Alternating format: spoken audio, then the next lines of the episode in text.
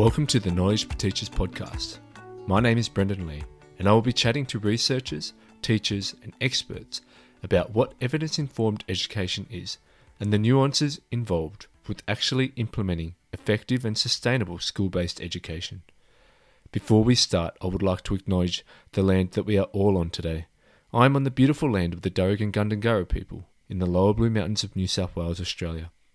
I would like to pay respect to the elders both past, present, and emerging, who are the traditional custodians of this country. As we learn together today, I would like to extend that respect to any Aboriginal and Torres Strait Islander people listening today. This land always was and always will be the land of the First Nations people.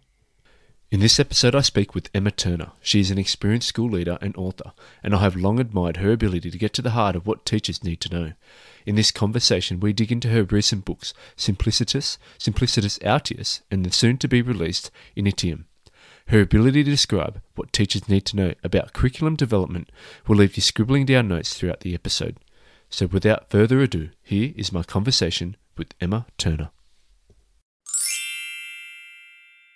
Gives me great pleasure to introduce today's guest, Emma Turner. Emma is an experienced school leader and educational consultant and the author of a number of books, including her trilogy, Simplicitus, Simplicitus Altius, and Initium, or Initium, depending on how you want to pronounce it. And I'm sure we'll discuss that today as well. Now, you know, we're gonna we're gonna be digging into your three books, Emma. But before we get into your books, are you able to just tell us a bit about your journey into the position that you're in today? Yeah, sure. So I've been teaching in England in primary now for 25 years. I'll be going into my 26th year in September, which is frankly terrifying that I've been doing for that long. But it's been an absolute pleasure to, to work within the primary phase. I trained as a, a middle school teacher, so for ages 7 to 14, but I've spent the majority of my career in primary.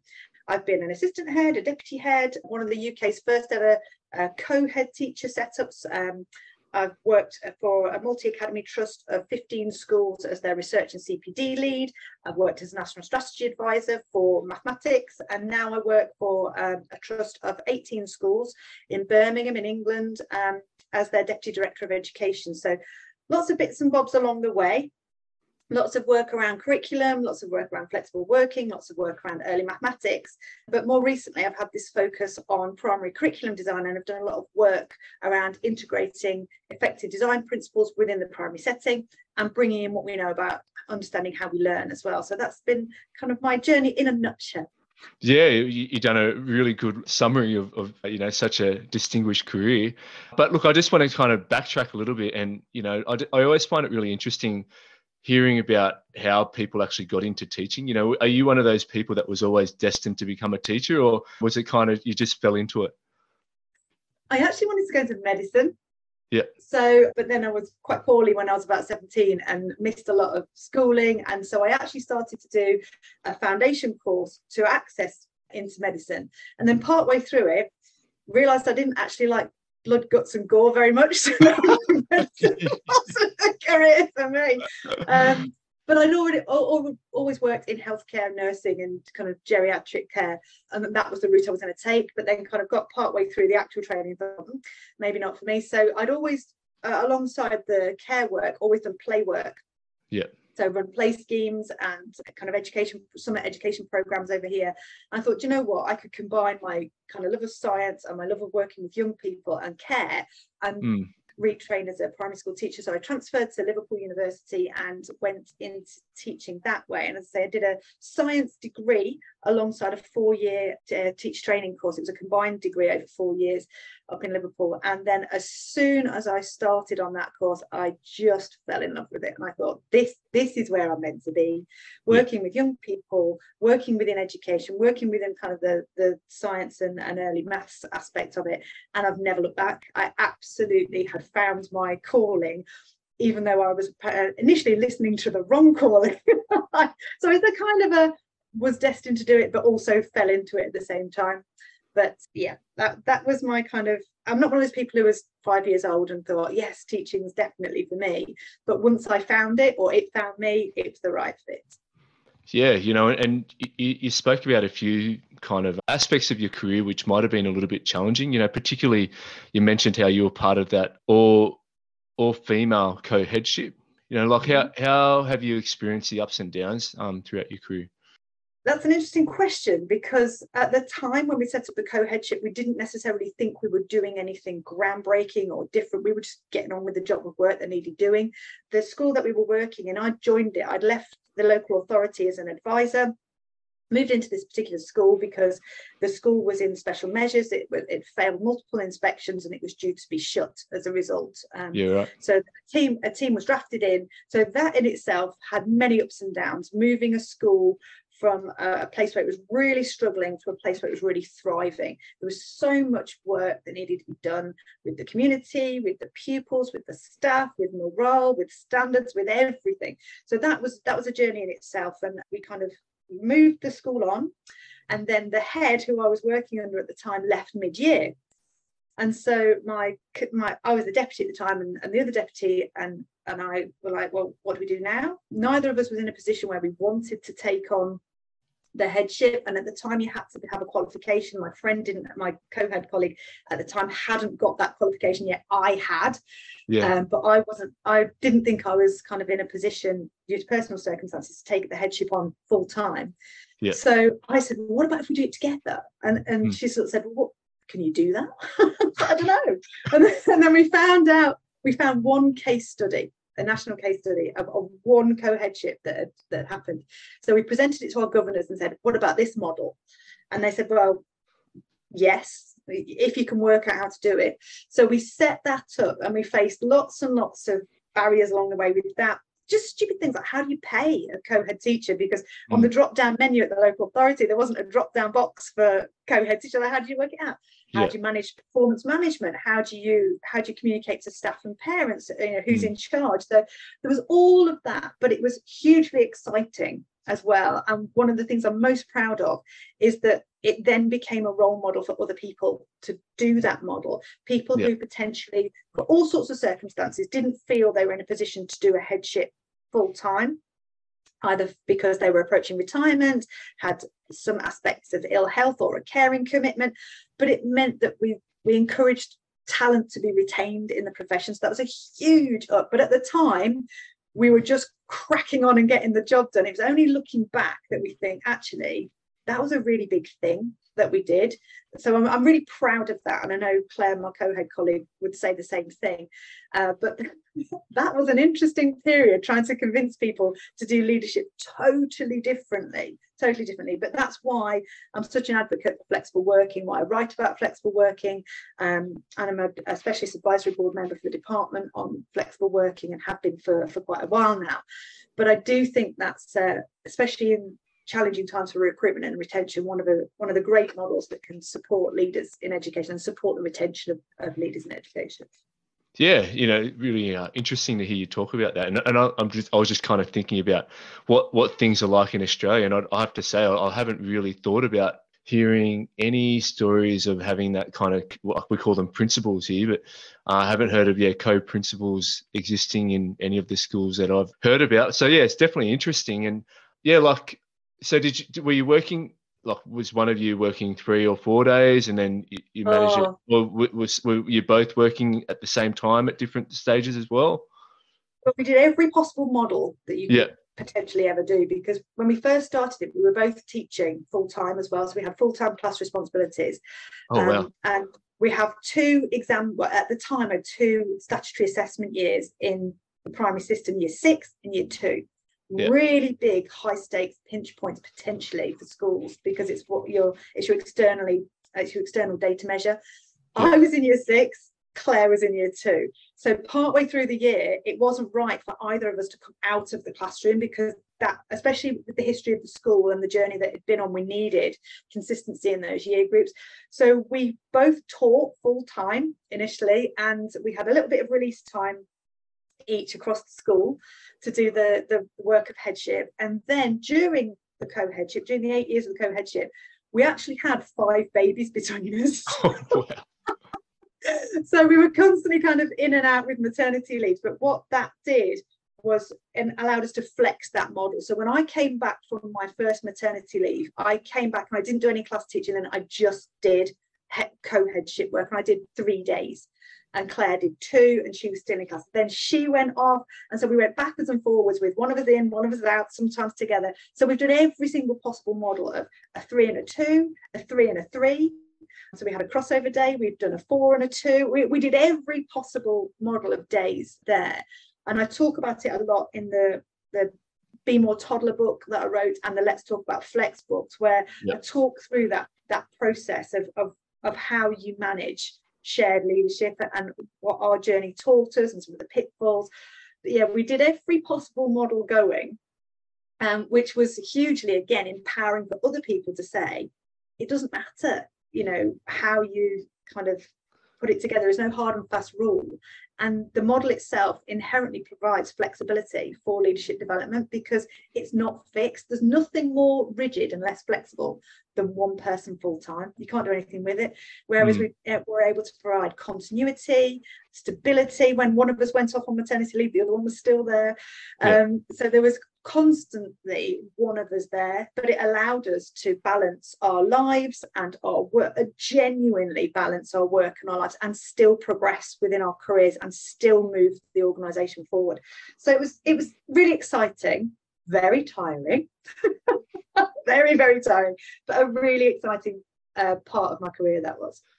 Yeah, and it you know it sounds like you, you obviously had quite a, a, close relationship with you know the, the other person that you're co-head with, and and I guess you're you probably learned a lot from that role as well, because just from the outside looking in, you're still living a lot of those same principles that you've, you've spoken about where you know you're very flexible in your approach to your work with you've got a thousand books that you're writing at any one time you've got the podcast you've got you know you're working with all these different schools and so yeah you can you can kind of see that you're still following those same principles and and i guess looking at how you can increase your impact and and that might be through different avenues which is what you i guess um, looking at.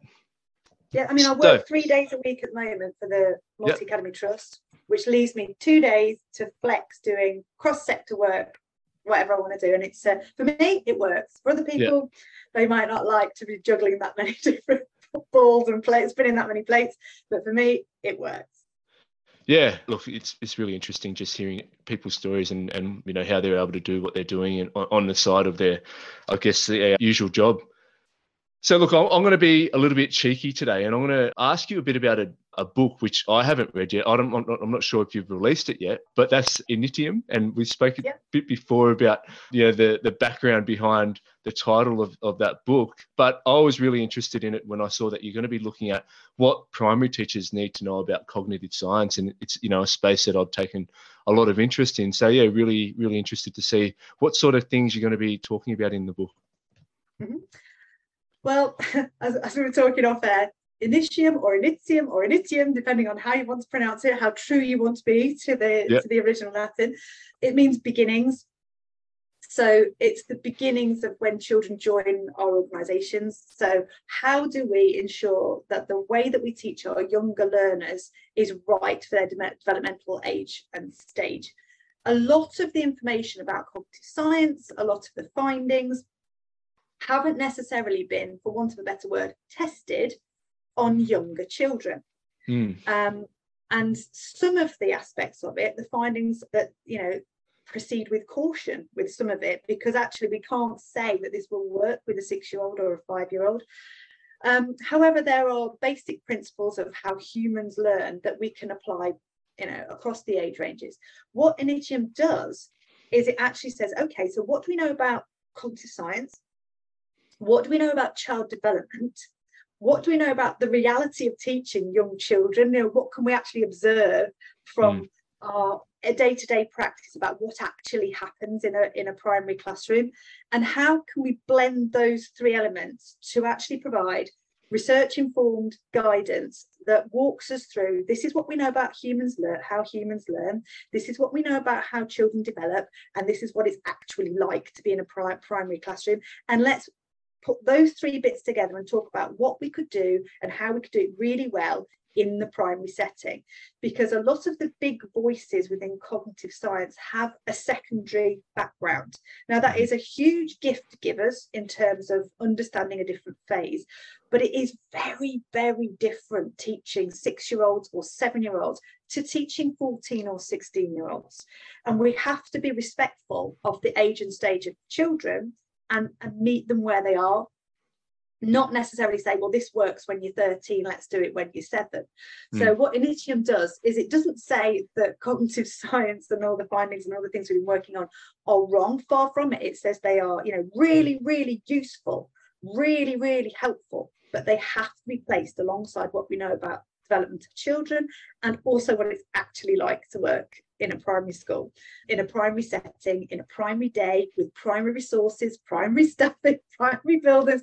Mm. And, and so it sort of says, well, if we're if we're going to look at retrieval, or if we're going to look at spacing and interleaving, or if we're going to look at the effects of attention, what does that look like for when you're six or when you're eight?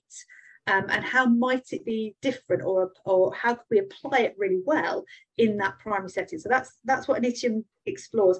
And the, the, each chapter takes a very familiar aspect of cognitive science and it puts it through that lens of child development and the reality of primary and talks about how it might then look in a primary setting. Yeah. Are you able to give us a bit of an example as, as to maybe you know how you've got something from you know the secondary space and then what that might look like yeah in, in a primary classroom there's all sorts of things i mean there's a, there's a really interesting part about attention mm-hmm. about that how attention develops and the attention the way children can pay attention develops across across the kind of the primary phase and into the, the early secondary phase. So actually how you harness attention with younger children and how they then pay attention to the way you're modeling is different. There's something called distributed attention, which younger children have, which is even if, even if you're showing them a specific thing that you want them to specifically attend to, they are more distractible, younger children are, and they naturally distribute their attention much more widely.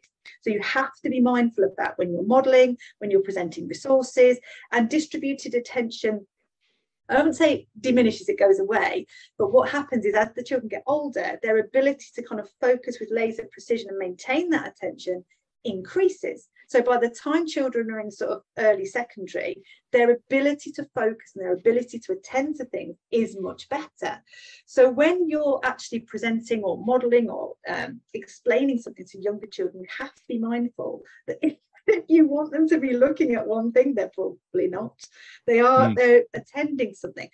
Now, this has implications for how often you might present things, what resources you might use, how frequently you revisit things, how you pull in and orient children's attention while you're teaching.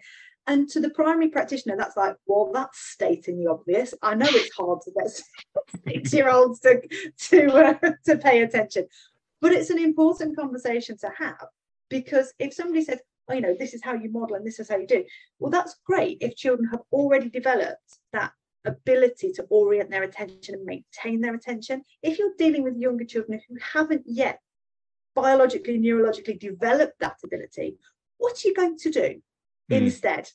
You know, how are we going to make this different? If we know that developmentally children at eight orient their attention different to children at six, how should we adapt our practice? Because what we can't say is we know this development is happening, let's do nothing about it. Let's just do exactly the same for everybody else. So what Initium does, it talks about, okay, so what happens developmentally? What do we know about how we learn generally? And how do we find that sweet spot in the middle where we can tweak, develop, adjust what we're doing to match the developmental stage of the children. But there's, there's lots of examples in there about this is what we know works for pretty much everybody, but this is what's actually happening with younger children. So how do we adjust what we're doing? Yeah, and and look that that builds really well into my next question, which is, you know, how can the knowledge of how we learn inform the development of our curriculum? Most curriculums I kind of want to set fire to because they're just too big. They're just yeah. what we what we know about how we learn is that if you really want to understand something, you need to revisit multiple times. You need to look at it from lots of different vantage points. You will need to apply it in multiple novel contexts, explore how it connects to everything else to develop really rich, deep, well connected um, uh, But what our curriculum design doesn't do is allow that space. You know, mm. we don't have any time to stop and stare in our curriculum. We don't have any time to stop and reflect. It's like a conveyor belt most of the time. It's on to the next thing, on to the next thing, on to the next thing.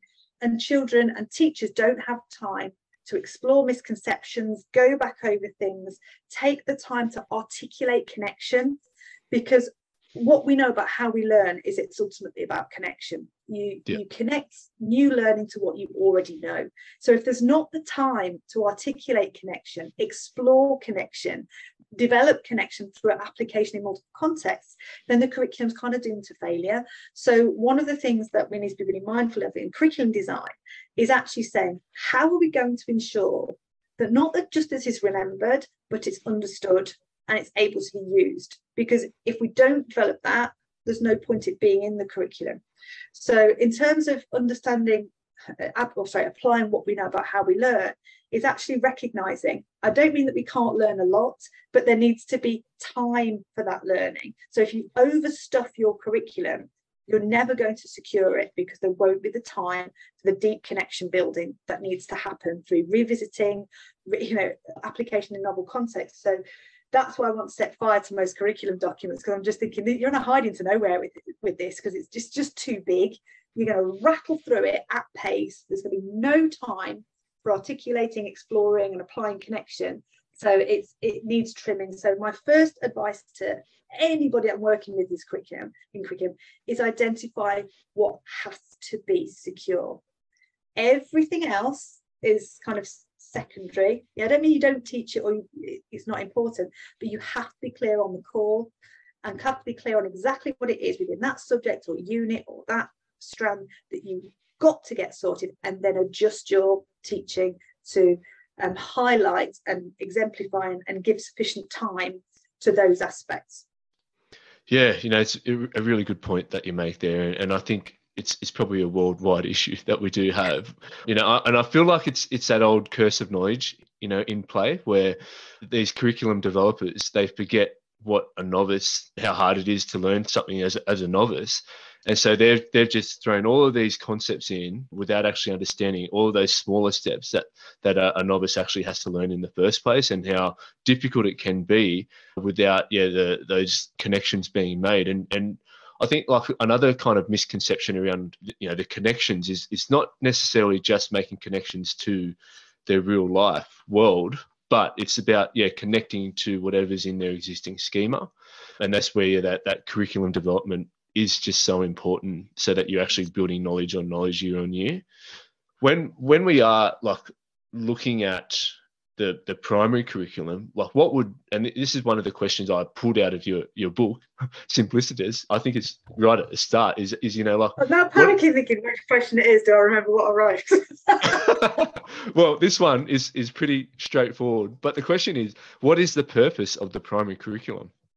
Yeah, it's it's an interesting one because what we don't do is we we rush straight to what should be covered mm. rather than actually why are we trying to cover this and in the, the, english national curriculum at the front of each section it's divided into sections for each subject but at the front of each subject section is a purpose and aims section nobody ever reads it everybody jumps straight to the the list of objectives that you've got to cover. They yep. go straight to the what and not mm. to the why. Um, and that purpose and aim section is so beautiful. They're like each one is like a little love letter to the subject. When you like, it, has been written by somebody who really, really loves and is really engrossed and immersed and an expert in that field, and it explains why that subject has its place in the curriculum in the first place. And I would encourage anybody who's not read those, even if you don't work within our within our curriculum, to actually read those as summaries of why each subject is so important. Yeah. Um, they are very, very wordy though. I think Shakespeare himself might go a little bit of a boast. Let's trim this down a bit. Um, but what I talk about in Altius is the fact that we need to take that purpose named, and because it also covers all of the key stages, so all of the age groups. So you kind of have to look at it through the lens of, okay, so what does it look like for our children? So one of the first things you can do when you think about purpose of primary education is to look at why the subject's being taught in the first place by revisiting those. But then you kind of need to step back as well and say, okay, so that's the that's the purpose names for why we teach those subjects. But actually, what's our bigger purpose in terms of having these very little children in school for eight and a half thousand hours of their primary experience, which is roughly eight and a half thousand hours. What are we going to do with them? You know, why are they here? Because it's not necessarily to fill them with geography or fill them with history or fill them with art. There's, it's mm. bigger than that. And as a school and as an organisation, if you're going to design a really good curriculum, you need a really good reason for doing your curriculum in that way. So we have to be really clear about what we want for our youngest children. You know, what kind of people do we want to be? What kind of mm. attitudes do we want them to develop? What kind of um, experiences do we want them to have? Uh, and I talk a lot in, in the book about the fact that for some children, school is their childhood. There are so many children who come from underserved households, who live in chaotic environments, who live in poverty, who are unsupported by the adults around, or who are very time poor. They may be very resource rich, but actually time poor. They don't nobody speaks to them. So there are lots of children for whom primary school is their childhood. So we have to be respectful of the fact that these are little children um, and the primary curriculum needs to be playful and it needs to ring fence the unique state of childhood as well. They're not going to be little again. You're a long yeah. time grown up.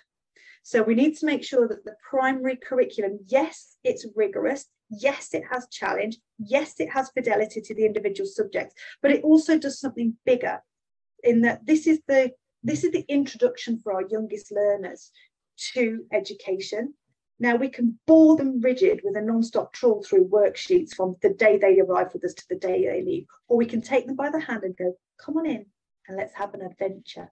Well, welcome to learning. Mm. And so I, I think that the whole purpose of primary curriculum needs some really, really dedicated thought when you're designing your curriculum. Yes, we want children to perform well within the academic subjects, but actually, what do we want for them at the same time? What do we want them to experience? Who do we want them to be? How do we want them to have their thinking challenged, but also feel like school is a wonderful place to be and a place where they are listened to, where they are cared for, and where they can just safely be little.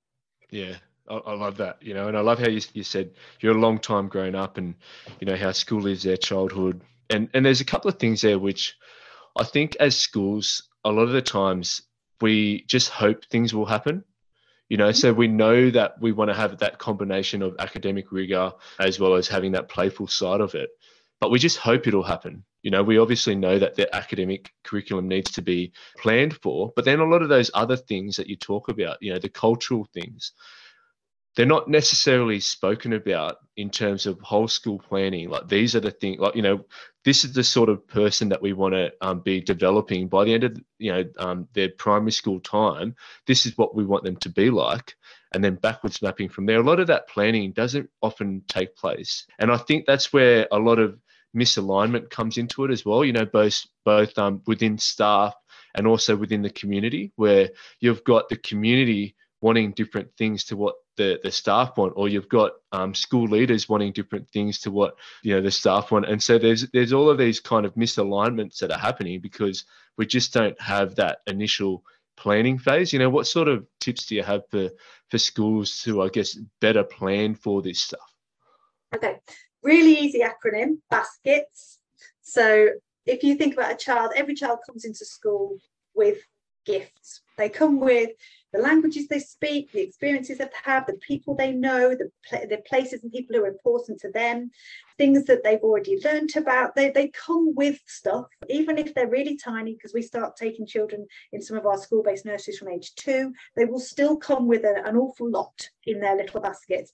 Our curriculum needs to put things in their basket as they move through. Now, the baskets, uh, sorry, baskets is an acronym, behaviors, attitudes, skills, knowledge, experiences, technology, sustainability. So we have to plan and map really carefully. The first one, behaviors and attitudes. So behaviors is not just don't kick people in the line or you know, you know, don't take other people's lunch. Um, mm. It's actually how does our curriculum develop an understanding of how we behave, how we behave as an individual, as a group, as a school, as a community, as a global citizen. So how does our how does our curriculum deliberately develop particular behaviours? The attitudes one is how does our curriculum specifically facilitate the development of positive attitudes. So, is that resilience? Is it grit? Is it tolerance? Is it inclusivity? Is it care? Is it kindness? So, how is that evident in our curriculum? The S and the K is the skills and the knowledge. That's the bit we're really good at. They're mm. the bit where we jump to the objectives and go, right, I'm going to plan all that bit. So that bit is your, you know, really well planned progression model. The experiences part is, you know, what's it actually like to be inside this curriculum? What experiences are you going to have? Who are you going to meet? Where are you going to go? What resources are you going to use? Who are you going to be taught by? What books will you read? Also, also, what opportunities will you have to work by yourself, work as a group, work as a team? Mm. So, what's it actually like to be inside the curriculum? Uh, the T is technology. So, how are we going to teach with technology to enhance learning, and how might students access technology to support their learning? And then S is sustainability. So, that's don't throw. It's not don't throw plastic bags in the ocean. That is uh, how do we create a curriculum that is sustainable, as in children want to carry on with it beyond the initial point of instruction. So, how do we create experiences where children want to rush out at the end of the day and speak to their adult and say, "Guess what I did today? Oh, can we look this up at home? can we can, can we go, can we do this can we do that and also a curriculum that's sustainable as in when the children are 14 16 18 picking their options for exams or routes for further study you know i want to pick geography because I've always been really good at it and it was brilliant when I was at primary school. I want to pick history. So yeah. looking at your curriculum design through those lenses, as in then deciding by the time they leave us, what should they have in their basket? So they came in with this, this is what we're going to put in all the way through. What will they leave us with? aligned with that is the idea that as a school you've got to talk about your currency um, and people look at me a bit gone out when I say this, but what I mean by currency is what do you value? And that's not your school values. That's not like hope, honesty, wisdom, whatever it is. Um, I'm talking about you know your professional uh, currency, as in is it progress? Is it attainment? Is it coverage? Is it data? You know, what does your school actually value? Because there you've sort of mentioned the potential for, for misalignment, unless you're really overt with saying, we are a school that really values this aspect. Is it performance? Is it attainment? Is it progress? Is it coverage? Because I go into many, many schools, and you know, the school mm. A will say, you know, look at look at look at all the work on the walls, the work in the books, the trophies we've won, and I'm like, oh, brilliant! That's kind of like that's what you value. Other schools I'll go into and they go, we've got, you know, this many children to this particular point. I'm like, oh, great. Other schools will be like, you know, we've got a real mix of children who come in and we're really proud that they've all made X amount of progress. Brilliant. And there are other schools who just like very neatly push a data sheet across the table to me and go, check that out. Look at yeah. our exam scores. So, what do you value? And each school mm. will go, it's a blend. Each school's lying because every single school is so different that they've all got their own particular bent on it. So you've got to yeah. decide as a school what's your currency, what do you pay with? Yeah, yeah, really good point there. So just going through um, baskets again. So I've got behaviour. How does our curriculum yeah. develop an understanding of how we behave? Then we've got mm-hmm. attitude. You know, looking at you know not just their attitude to learning, but attitude you know towards others in within the mm-hmm. school as well. Uh, then we're looking at the the bread and butter of skills and knowledge and then experiences what's it like to be in the curriculum? Would would you also say with experiences that that also includes like things like excursions as well like yeah, those yeah. yeah visits, yeah. Visits, visitors, yeah. Yeah. All of those things. Yeah. And then yeah technology and sustainability. And and I, I like how you've um, got that sustainability aspect of it as well because it also just kind of gets people to refocus on what things really matter. You know like it can be quite tricky to to work out what things we want to prioritize in the curriculum. And so if you start to kind of put that lens on and, and you start to think about, well, is this sort of knowledge going to be the sort of knowledge that, that the students are going to really value and, you know, be interested in, not just within our classroom, but maybe they can use it outside of the classroom as well. So yeah, lots of lots of important things to consider. And and yeah, going back to your, your professional currency, I agree with you. Like a lot of the schools that I've worked with or, or you know spoken to that they struggle to just figure out what it is and it, it, it, can it can take a lot of i guess questioning to get to that point where they actually start to understand oh, okay yeah you're probably right this is what we we value yeah and and and then it, it's a matter of communicating that you know to to the community as well mm-hmm. yeah. so looking at you know so we've just spoken about like what's the purpose of the primary curriculum and then you know some you've got your your baskets acronym as well that we can we can look towards. But why do we need to create a streamlined and interconnected curriculum? Because i know that's a big passion of yours as well and something which can be quite different in the primary sector when compared to the secondary.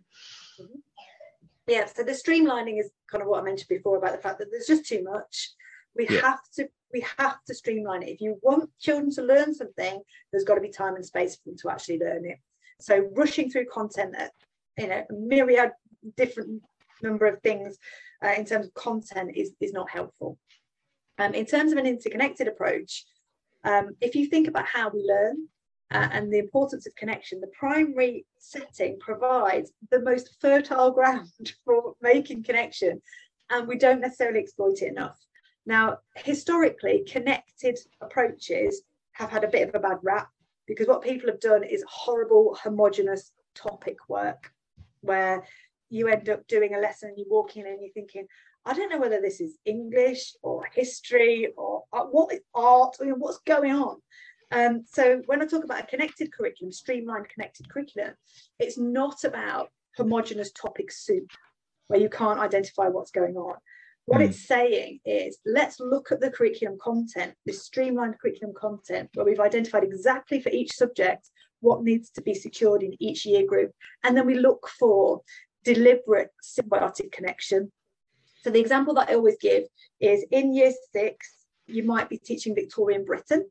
And a really good idea is to look at your year six science curriculum and think, you know what, we've got to teach microorganisms. So let's do that alongside when we do Victorian Britain because in Victorian Britain there was a move from rural to urban uh, populations, a huge influx into cities and towns, which then produced huge outbreaks of cholera and disease and, and what have you, which linked beautifully with microorganisms and the development of vaccines and all sorts of things there. Mm. Now, if those two were taught separately, they wouldn't be as well understood because you wouldn't necessarily understand the science that underpins what happened historically. And the microorganism thing is, is learnt in isolation with with no kind of understanding of why development of vaccines happened at that time. If you then choose to use a text that links to that time, like Oliver Twist or Berlie Doherty's Street Child, which is a really popular text over here, set in mm. Victorian Britain, that again gives another vantage point for understanding and connecting the um, information. Now, that's that's not about doing all of those three things in one lesson all the time, but mm. that's looking at your streamlined curriculum and saying if we place these broadly at the same time in the week, in the half term. That gives us opportunity to deliberately articulate connection across multiple subjects, multiple vantage points from which to view this information and to understand it. And the phrase that I use is that what that then does is the academic content of one subject actively augments the academic content of the other subject. If you taught them separately, they wouldn't be as good. They wouldn't mm. be hmm. as well understood because they wouldn't be able to create these deep, rich connections. So streamlining your curriculum and stripping out all the extraneous stuff and really focusing on what needs to be taught and then saying, okay, well, how can I focus on really positive connection making to be able to constantly drip feed and re re-talk about the content, but in multiple different ways. So that's the kind of the premise of the of the interconnected curriculum. It's not homogenous topic soup. It's not what happens in secondary, which is you know all the different departments don't know what the other one's doing. You know the science mm. department have no idea what the art department are doing. The art department have no idea what the english department are doing. Mm. and we are beautifully placed in primary to say we have the opportunity to have rigorous single subject teaching but with a deliberate connection across them so that we can constantly make these and forge these links to help children to understand it more deeply. That that's kind of the in a nutshell what my interconnected curriculum is yeah, yeah, and and I think you know it's it's important that when you are making those connections, that you are really intentional and purposeful and doing it for the right reasons, not just for the sake of it. I think like in the past, we have had those times where we've thought about, all right, we're going to have a topic, and then we're going to try to link all of the different you know learning areas to this topic and then all of a sudden you know you've got these art lessons which you know they're, they're painting about something to do with what you're learning in english but it doesn't really have anything to do with it. You're just trying to make it happen. Yeah so i like you know your, your point there of of making sure that when you are making these connections that there's a reason behind it and it's actually improving the children's yeah. knowledge around and, that topic yeah the concept and the way that i explain it as well is that you don't always have to link everything so one half term you might have three or four subjects that have got a real natural affinity and they go together but the rest of them, rest of the subjects, you teach as individual standalone units of work. That's fine. And the way I describe it is, it's that's flexible, flexible connectivity. So you you connect it flexibly. So if it if it goes together, great. If it doesn't, teach it on its own. You don't need to forge these weird and random connections. And and the other thing I explain in the book is that um, it's about looking for marigolds. Now, if you've ever read Jennifer Gonzalez's Cult of Pedagogy, she's got this wonderful article on there about marigolds, but it's, it's about people. And if you're a gardener, which I'm not, if you apparently if you plant a marigold next to anything, it makes the other thing grow better. And that's why if you see allotments and gardens that grow vegetables, they plant marigolds there. Hmm. The opposite of a marigold is a nut tree. If you plant a nut tree next to anything, everything around it will die. Oh no. Apparently. But Jennifer Gonzalez writes about how that you know, in, in your professional life, you should be a marigold and avoid the nut trees. But when I was thinking about that, when I was reflecting on what she'd written, I was thinking, actually, what we're looking for in the curriculum are marigolds, units of work where when you place them next to something else, make the other ones suddenly come to life and grow better. So yeah. that active augmentation of academic content is by looking for those curriculum marigolds you know that that microorganisms next to victorians that goes really beautifully then bring in another marigold which is that really uh, rich text that you're looking at. So it's not necessarily about accidentally planting nut trees everywhere. It's about looking for deliberate academic connections because none of the subjects truly stand alone anyway. They're mm. all underpinned by proficiencies across the curriculum. And this is another thing which drives me balmy about primary curriculum design is that no subject can stand alone in primary. It can't. And the reason mm. it can't is because the children are multi-novice. So if you are, you know, learning about the Roman Empire, and you've got a little piece of text about the Roman Empire that tells you when the Roman Empire started and that it started in Rome in Italy and this is how long it lasted for.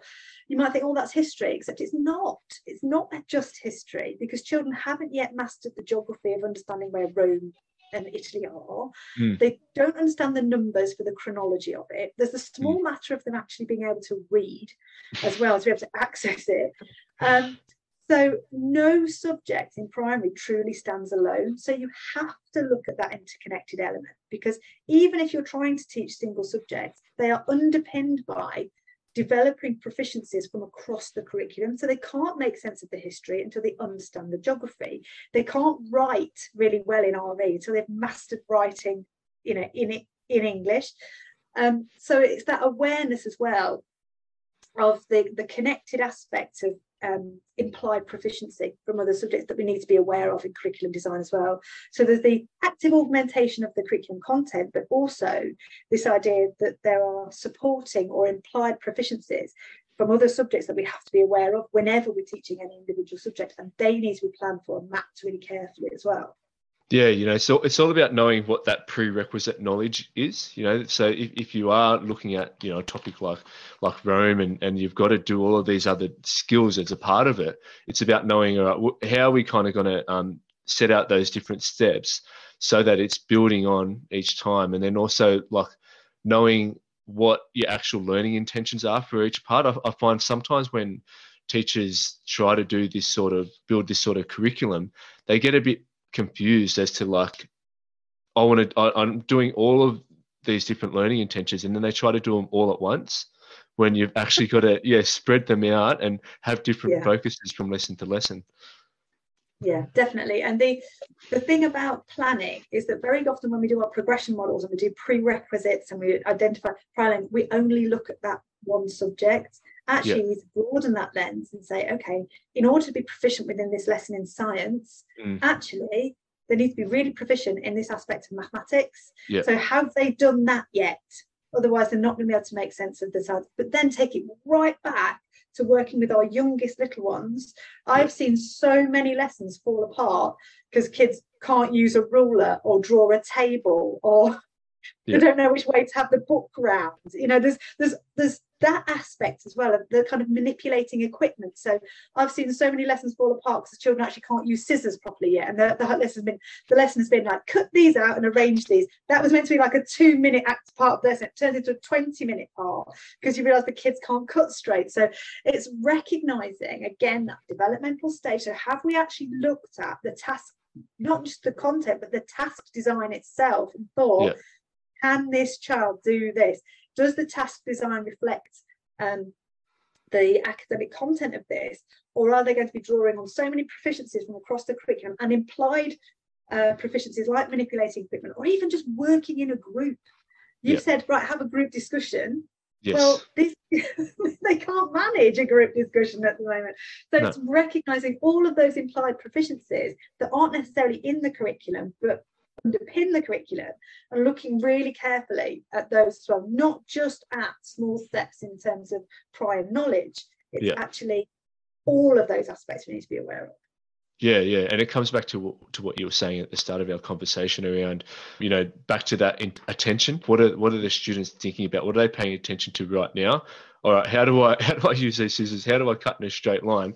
That's all they're thinking about, not necessarily what the actual purpose of that task was. Yeah. Um, and you know, yeah, and then and you've, got the red, you've got the red scissors. I wanted the red scissors. Why have you got the red scissors? I want yeah. those.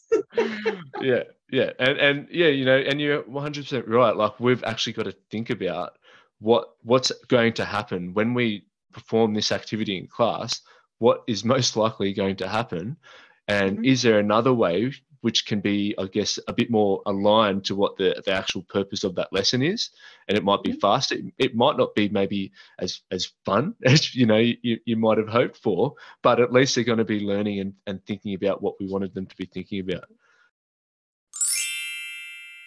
For the price of a cup of coffee each month, you can support the Knowledge for Teachers podcast and help me provide more in depth case studies and ensure its sustainability. I would be truly grateful if you went to patreon.com slash knowledge for teachers podcast. Patrons will also get access to exclusive episodes, my key takeaways from each episode, and more.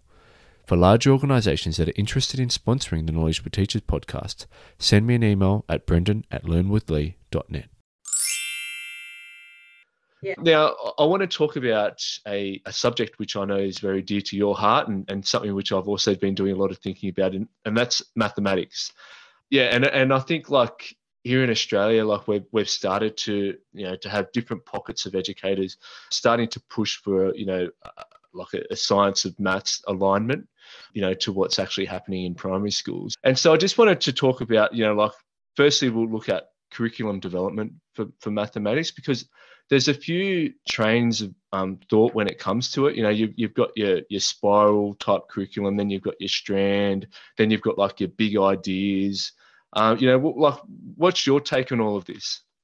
Oh, I've, I've held the line for 25 years now with this. If we think about understanding how we learn, it's got to be revisit, revisit, revisit, revisit, retrieve, connect, retrieve, connect. So if you're working on um, a model where you block everything and you do um, if you're working on something where you're blocking something and you're doing like six weeks on addition then six weeks on subtraction then six weeks on fractions and six weeks on, right. What we know is that if you don't keep going back to things children are going to forget it.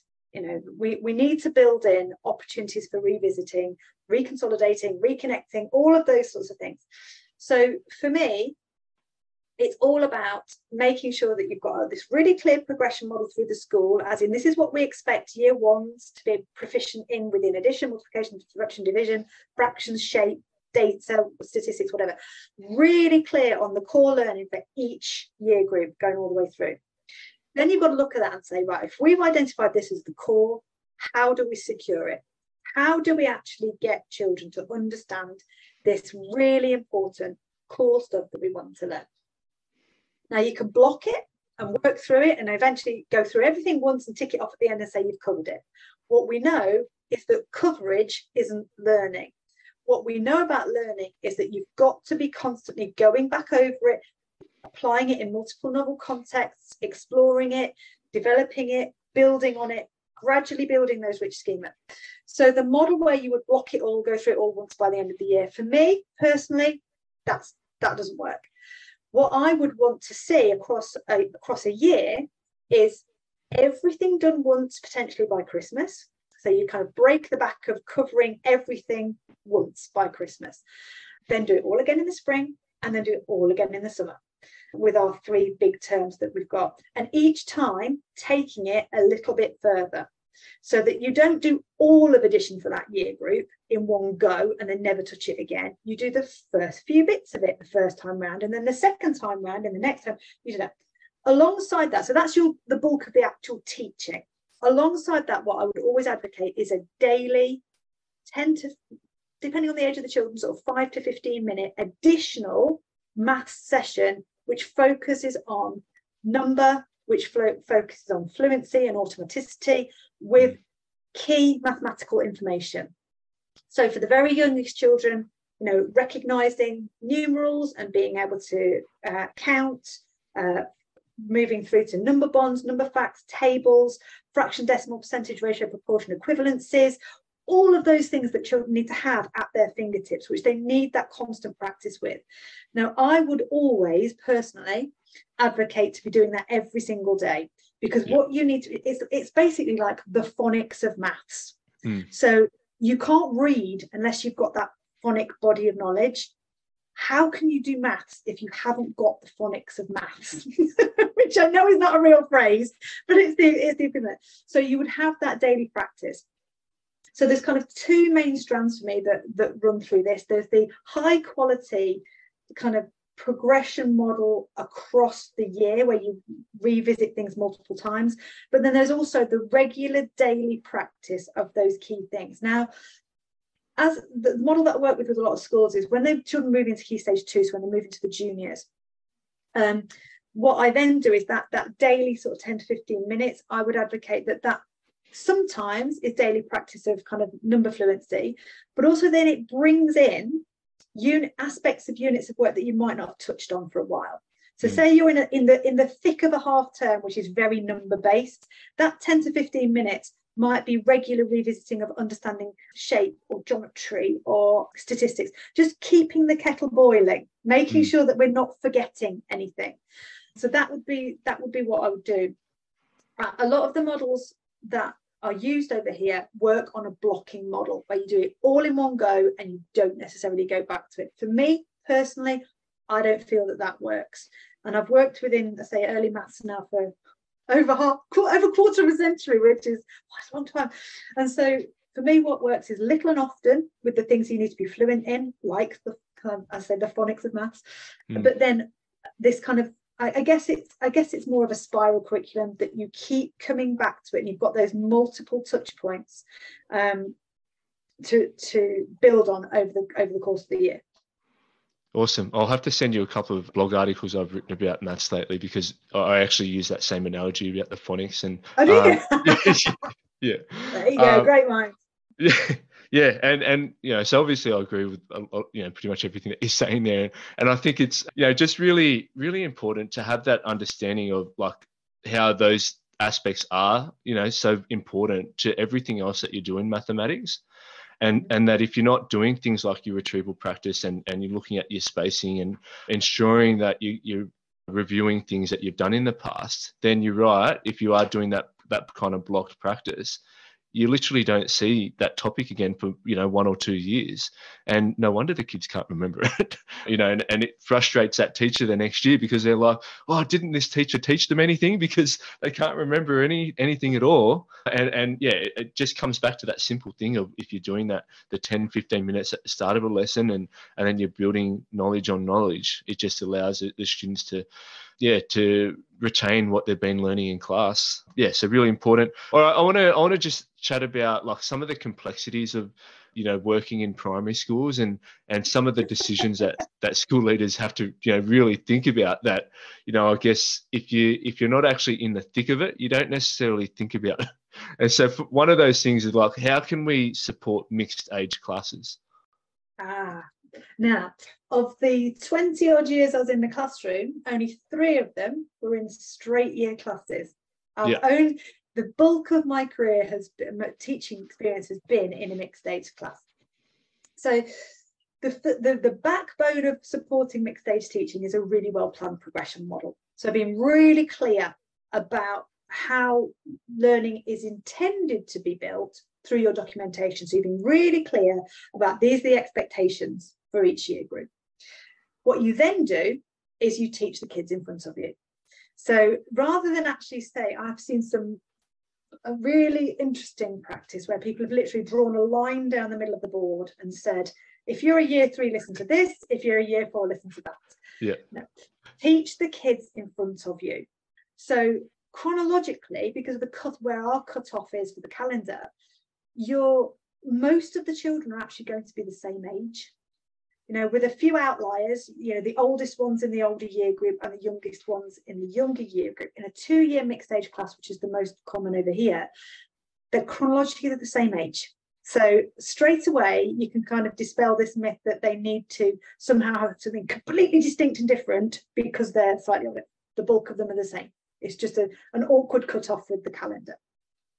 So teach the kids in front of you your curriculum should be really clear about you know this is this is the expectation for a year three this is the expectation for a year four. So you have a look at where the alignment are. So if you're going to track addition through okay what what's an addition what does addition look like in year three? What does it then progress to in year four? And then you look at the kids in front of you and go where are you sitting? Whereabouts on this progression model are you?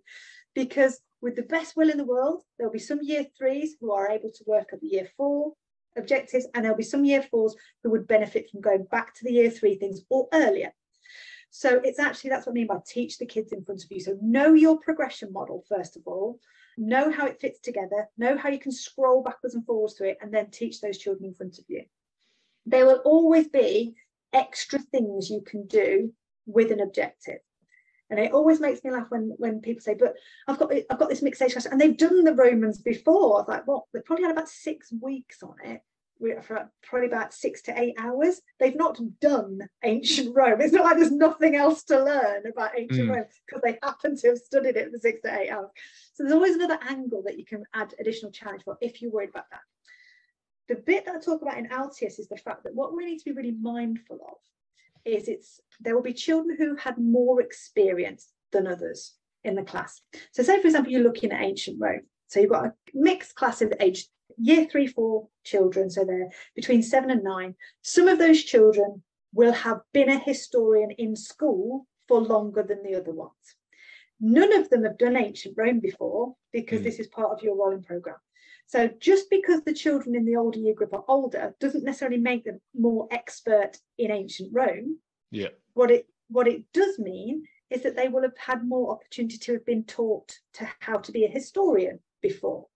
So when you're designing your task and you're designing your teaching, it's with a, an, an awareness and a respect of that. So understanding ancient Rome is new to us all in this class. So the actual kind of substantive content knowledge is going to be new for us all. So I don't need to be too worried necessarily hmm. about mm. that part.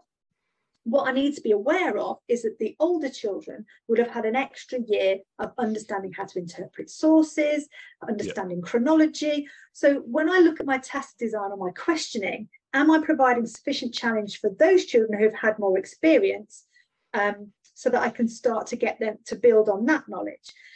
So it's not necessarily about doing things differently. It's about teaching the children in front of you, knowing your progression model, and then having that recognition of what's going to be new for everybody um, and what's not going to be new for everybody. What do I have need to have an awareness awareness of in terms of building in some extra challenge there? So a lot of people are frightened of teaching mixed age classes because they think there has to be this really clear delineation between the two. There isn't. In the uh, weirdly, in one of the year groups that I taught, where I had straight year group, I had a straight year six class. I had the greatest spread of attainment I've yeah. ever had in yeah. a single age class, much more so than any mixed age class I ever had. So it, mixed age teaching is is know your progression model, know where the links are, know what they will have covered before that you need to build on. or that they might be deficit in because they've not yet met it. Don't worry too much if they have done a topic or a strand before. You've never fully done a topic ever. It would be crazy to say, you know, we've done everything there is to know about ancient Egypt. in primary school, what really? People have done PhDs on this. I'm sure there's something somewhere you could go with this. And then and then being really mindful of what's new for all, what's new for some, and, and then looking at it like that. Yeah, yeah, some really great tips there, and and I think yeah, you make your story of, of when you taught that year six class, I think that'll resonate with a lot of people. You know, is that it doesn't really matter if you've got a you know a, a mixed age class. What probably is going to have more of an impact is that you know where where are they actually at in their, their kind of academic level and how can they yeah. actually you know perform at what you're asking them to do mm-hmm. So the next one is probably more for you know school leaders to really think about and and that's around you know when we're looking at the agreed upon curriculum how can we ensure that it's actually enacted with low variance so we're okay. looking at that sort of accountability stuff okay so you've got to ensure that people understand the curriculum to start with. So just handing somebody a document and saying get on with it doesn't necessarily ensure that that teachers will teach it in the way that you want it to be enacted. So hmm. this sits alongside other policy documents in your school. So it will sit alongside your teaching and learning policy. So your curriculum policy and your teaching and learning policy should never be written by two separate people. They need to be they need to be done together because one augments the other. So if your curriculum that tells you what to teach the curriculum does the teaching and learning policy will tell you how to teach it. You know this is the way we would like lessons to be structured or learning sequences to be put together. This is how we would like to you know this this outlines how we really prioritize oracy or we really prioritize you know the creative curriculum. What whatever your teaching and learning policy says should underpin or enhance what your um, curriculum document says. The other thing is, again, to talk really freely and openly about the school currency and also about that baskets model. You know, is what you're doing helping to put the right things in the children's in children's baskets? Then creating a culture of openness and sort of collaboration within your school. So, are you creating opportunities for people to see teachers teach who are exemplifying the way in which you wanted that to happen? So, as a head teacher, if you know you've got a really great science teacher in the school and actually they're teaching it exactly how you intended it to be, hmm. have you enabled people to go and actually see that in your school and have time to talk to that science teacher about the way they structure their lessons, the way they deliver things, and then talking with the specialists in your school. Because as much as you're the school leader you're not an expert in every phase. So talking to your early years lead talking to your key stage one lead talking to your key stage two lead you know what is it that makes great EYFS key stage one and key stage two practice? Because what you don't want to see is lessons in year six looking the same as a lesson in year one you definitely do not want that. You want the way that you teach and the curriculum comes to life to be age and stage appropriate. So pull in the expertise of the age and stage specialists in your school and say, okay, this is the content we've got to cover. This is our teaching and learning approach. Now, what should it look like in the phase in which you're working with you as the specialist? You know, what does great practice look like? And then working with them and their teams to develop that across their phase. What you don't want to do is have a McDonald's approach where every single lesson in every single subject in every single age group is the same. Mm. it's like it's completely the opposite. If you think about the trajectory, developmental trajectory that children go on from sort of four to 11, you don't want the same sort of lesson structure for a four year old as you want for an 11 year old. So being really careful, and again, I talk about this in Initium about age and stage development appropriate pedagogy. So pull in your experts and accept that the individual subjects might look different when they're taught as well. So a PE lesson is going to look very different from a science lesson is going to very, look very different from an art lesson. Yeah. So talking really carefully with the specialists in your school and getting them to articulate to your wider staff what great looks like because if if we don't if nobody understands what great looks like they're never going to achieve it. so, um, having those regular check-ins and regular conversations with, I talk about it in Simplicitus about the curriculum dream. does everybody understand what it actually looks like because mm. once you've articulated what it looks like people can achieve it if you don't say it and don't articulate it it's never going to happen yeah yeah and and you know i think like it's a couple of things that I, I, find a bit tricky here, and I'm sure it's pretty similar over in the UK. Is is just the time factor. You know, a lot of the things that you're talking about, it takes time, time together with people, time to think, time to learn, and you know, time to communicate all of this. And that can be really difficult to manage, you know, especially when we've got a, a, teacher shortage and we've got, you know, teachers feeling that shortage through their workload. What are some ways that we can kind of free up that time and, you know, allow staff to actually, yeah, collaborate properly and to think properly and to, to, to develop? One of the things that I always say is actually really look at what you are doing because a lot of the work that we do in schools is busy work. We're doing the work and we're actually we're doing it for somebody who might might at some point want to come and have a look in some folder somewhere. So mm. actually, is the work that so kind of do a, an audit, an audit of your professional development time, an audit of your inset time, an audit of your kind of staff meeting and training time, and actually think, right, what are we doing in those kind of protected times, first of all? Is it something that's going to have really great impact on the pupils? Is it something that's directly, you know, going to be measurable in terms of impact? Or is it stuff? Yeah, because there's, there's lots of stuff that we talk about. And I talk a lot about uh, the work of David Weston when he talks about the, the organizational edge. So is what we're actually doing, can we articulate how that's actually going to have impact on the families, the communities, and the children that, that we serve?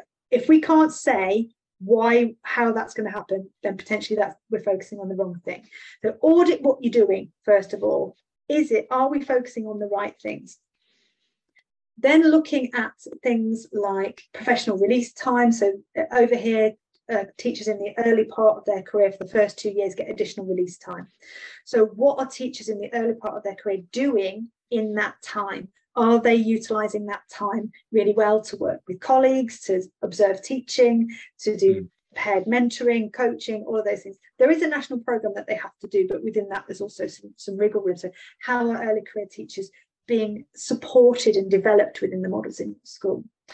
and then it's it's looking at sort of regular quick wins so is curriculum development or curriculum design regularly on your agenda even if it's just a 10 minutes at the beginning of a staff meeting reminder a bit like when we revisit things with with students in the classroom we've got to do that with messaging with with staff as well. We get so much information as teachers. We're bombarded with it all the time that unless we regularly deliberately ring fence on to put things back in again you know things drop off the radar. So purposefully and intentionally putting things on the radar and then using time really efficiently. So one of the things that i recommend is on teacher days that we have over here is uh, in the hall or a big space that you've got laying out some tables putting all of the books from all of the children from the earliest from the mm. youngest children all the way around to the oldest and leaving them out for the duration of the inset day, not for people to go monitor them, but for subject leaders and for colleagues to actually go and look at what's the curriculum looking like, mm. having opportunities in that time to talk to multiple people all at once. Another thing that that we that I did in my old school was we used to have one staff meeting every sort of couple of months where we would do a walk of the site ourselves as a whole team and people would narrate their rooms and just say at the moment this is what i'm working on this is what i'm working really well this is what's working really well with my team this is what i could do some support with. So they were quick wins. They didn't take a massive amount of time but they did promote discussion. The other thing i would say is ring fencing time for your subject leads within the school day. And I talk in Simplicitus about live and non-live elements because there's lots of things that you have to do live, like when the kids are in or the teachers are in. But there's yeah. also things that you do non-live where the children and the parent, the teachers don't have to be there. So potentially you could have some release time and just work on something. So identifying live and non-live elements of curriculum development and curriculum um, focus and having a plan for those as well. But I'll talk about that in Simplicitus quite quite a lot. yeah, yeah, yeah. And and and look, one of the things I, I, love, you know, speaking to you and and you know, I've been following you on social media and reading your books and everything, is you're you're able to really just get to the point of of what we actually need to be thinking about and do it in a way where whether through stories or analogies that teachers are able to actually understand and, and you know use that that knowledge that you're giving. So yeah look uh, lots of great tips today. And and one of the one of the things i just wanted to to touch on there that i liked was how you know that idea of laying the books out on the table you know and and getting teachers to actually look at you know this is what what other year groups are looking at throughout the year. And it's something that we don't often do the books, I mean, it's like the pupil books, as in the workbooks that they've worked in. So the, the actual work that they've completed. What that gives you is an overview of the progression model across the school. And if you're a teacher yeah. who's only ever taught in year two, you get to see what year one standard is like, you get to see what year three standard is like, and you can see where you fit in in this kind of coherent development of the child. It also gives you as a subject lead a mm. complete mm. snapshot of your progression model writ large. There mm. it is um, yeah. And it's so useful as well for early career teachers to, to do that, to actually wander in and go, do you know what? I'd never seen literally mm. a child's journey all the way through here. And, that, and now I can see it, you know. So it's um, that opportunity to actually see what the out the curriculum outcomes look like for children as well. Yeah. And and so like looking at where a lot of schools and teachers are now, they're probably looking at the things that you've been speaking about today and, and think that's that's a lot of work to do you know that's that's a pretty massive project. If yeah. if you're not going to go all in and completely redevelop the whole curriculum is there a way that you can kind of do this on a smaller scale whether that's you know across the whole school whether that's individually? You know what sort of things could teachers be thinking about that's going to work for them you know i guess in the short term? Okay. Identify core knowledge and skill for each for each subject so kind of triage your curriculum. That's the way I describe it, as in have a look at what you're meant to be covering and then triage it. What's urgent? What's not so much? What's the stuff that I don't mean you leave and you don't teach it, but what's light touch? We're just kind of going to skim over that. So know your curriculum contents first of all, and know what's important and then look either side if you're a lone teacher look either side as in the year group before and the year group after. So how, do you know what's come before that you're building on and do you know where, where they're going next time? So how are you preparing them for the for the next session? So have a look at that. So know, know your core knowledge and know your core skill and and triage that the other thing is to kind of have a look then, once you've decided on what that core is, is where are those beautiful little augmented links? So how can you help children to sense make in the curriculum by deliberately placing things together that augment the content? So have a look at that.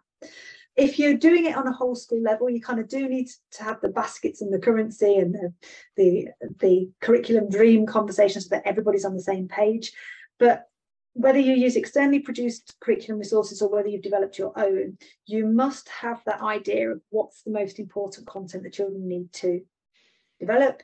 Is it coherent across the school? And then how does your teaching and learning policy facilitate that happening? So, hmm. how does the way that you structure your teaching actually enable children to make progress within it? So, they're the kind of initial things that I would go to when I work with schools.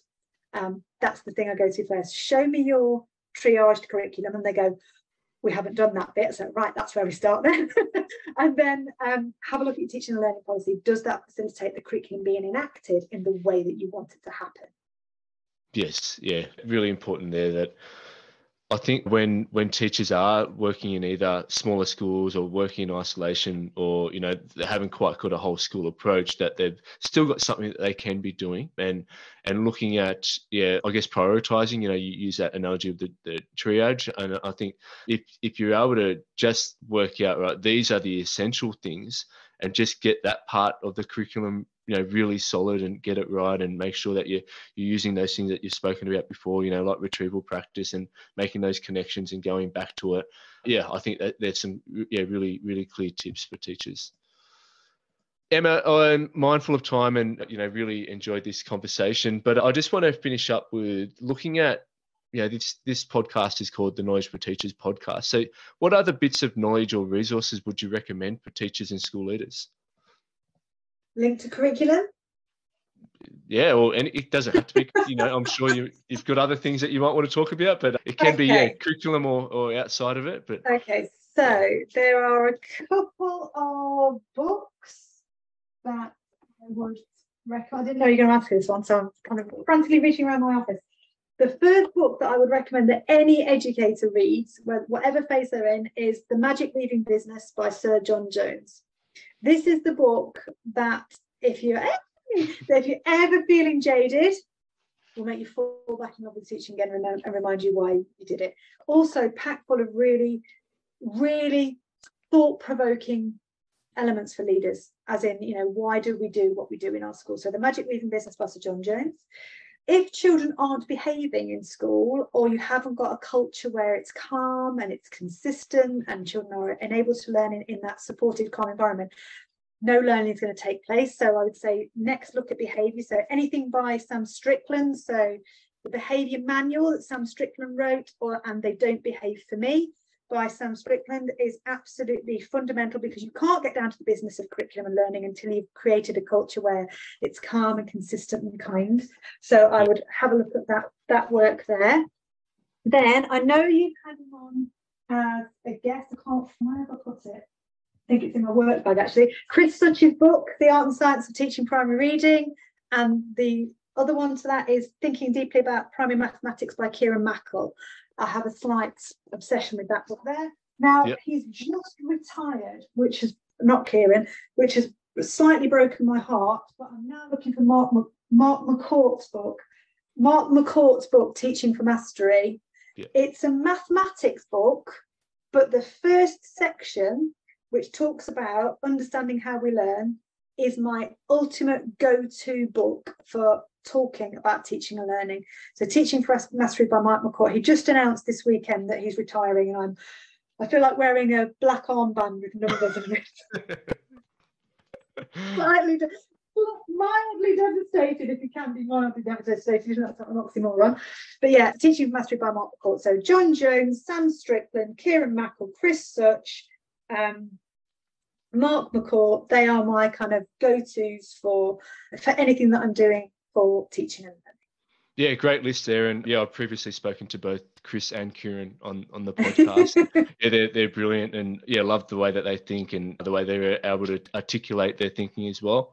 So yeah, thank you for your time today. Thank you for your, your wonderful recommendations and all the, the knowledge that you've imparted on, on teachers today. And yeah, look, I've thoroughly enjoyed it. So thank you, Emma. Thank you for having me. It's been a delight. Thank you. Really enjoyed this conversation with Emma because she was able to combine her knowledge of the cognitive science with her practical experience as a primary school leader to deliver her messages in a really user friendly manner. Here are my key takeaways. Primary educators need to contextualize the cognitive science based on the developmental stage of the learner. I like how she emphasized the need for schools to know their currency. Her BASKETS acronym behaviors, attitudes, skills, knowledge, experiences, technology, and sustainability highlights the different aspects that we need to take into account when planning a curriculum. We need to streamline the curriculum and strip out the extraneous stuff and focus on what needs to be taught. An interconnected curriculum is about making deliberate connections that improve students' understanding. We're looking for curriculum marigolds that make learning better. Coverage isn't learning. I love how she highlighted some important considerations when teaching mixed age classes. Just because some students are older, it doesn't mean that they know more about certain concepts or topics if they haven't been taught it. A straight year group can have just as great of a spread of attainment as a mixed group, and how even if they've done a topic before, they've never really learnt it all. We can aim for a low variance curriculum, but need to understand that it will still look different for different year groups and subjects. A lot of the work that we do in schools is busy work. I think the idea of looking at student workbooks across the whole school was a great idea to give everyone an understanding of what is actually happening. Triage your curriculum to prioritise what's urgent.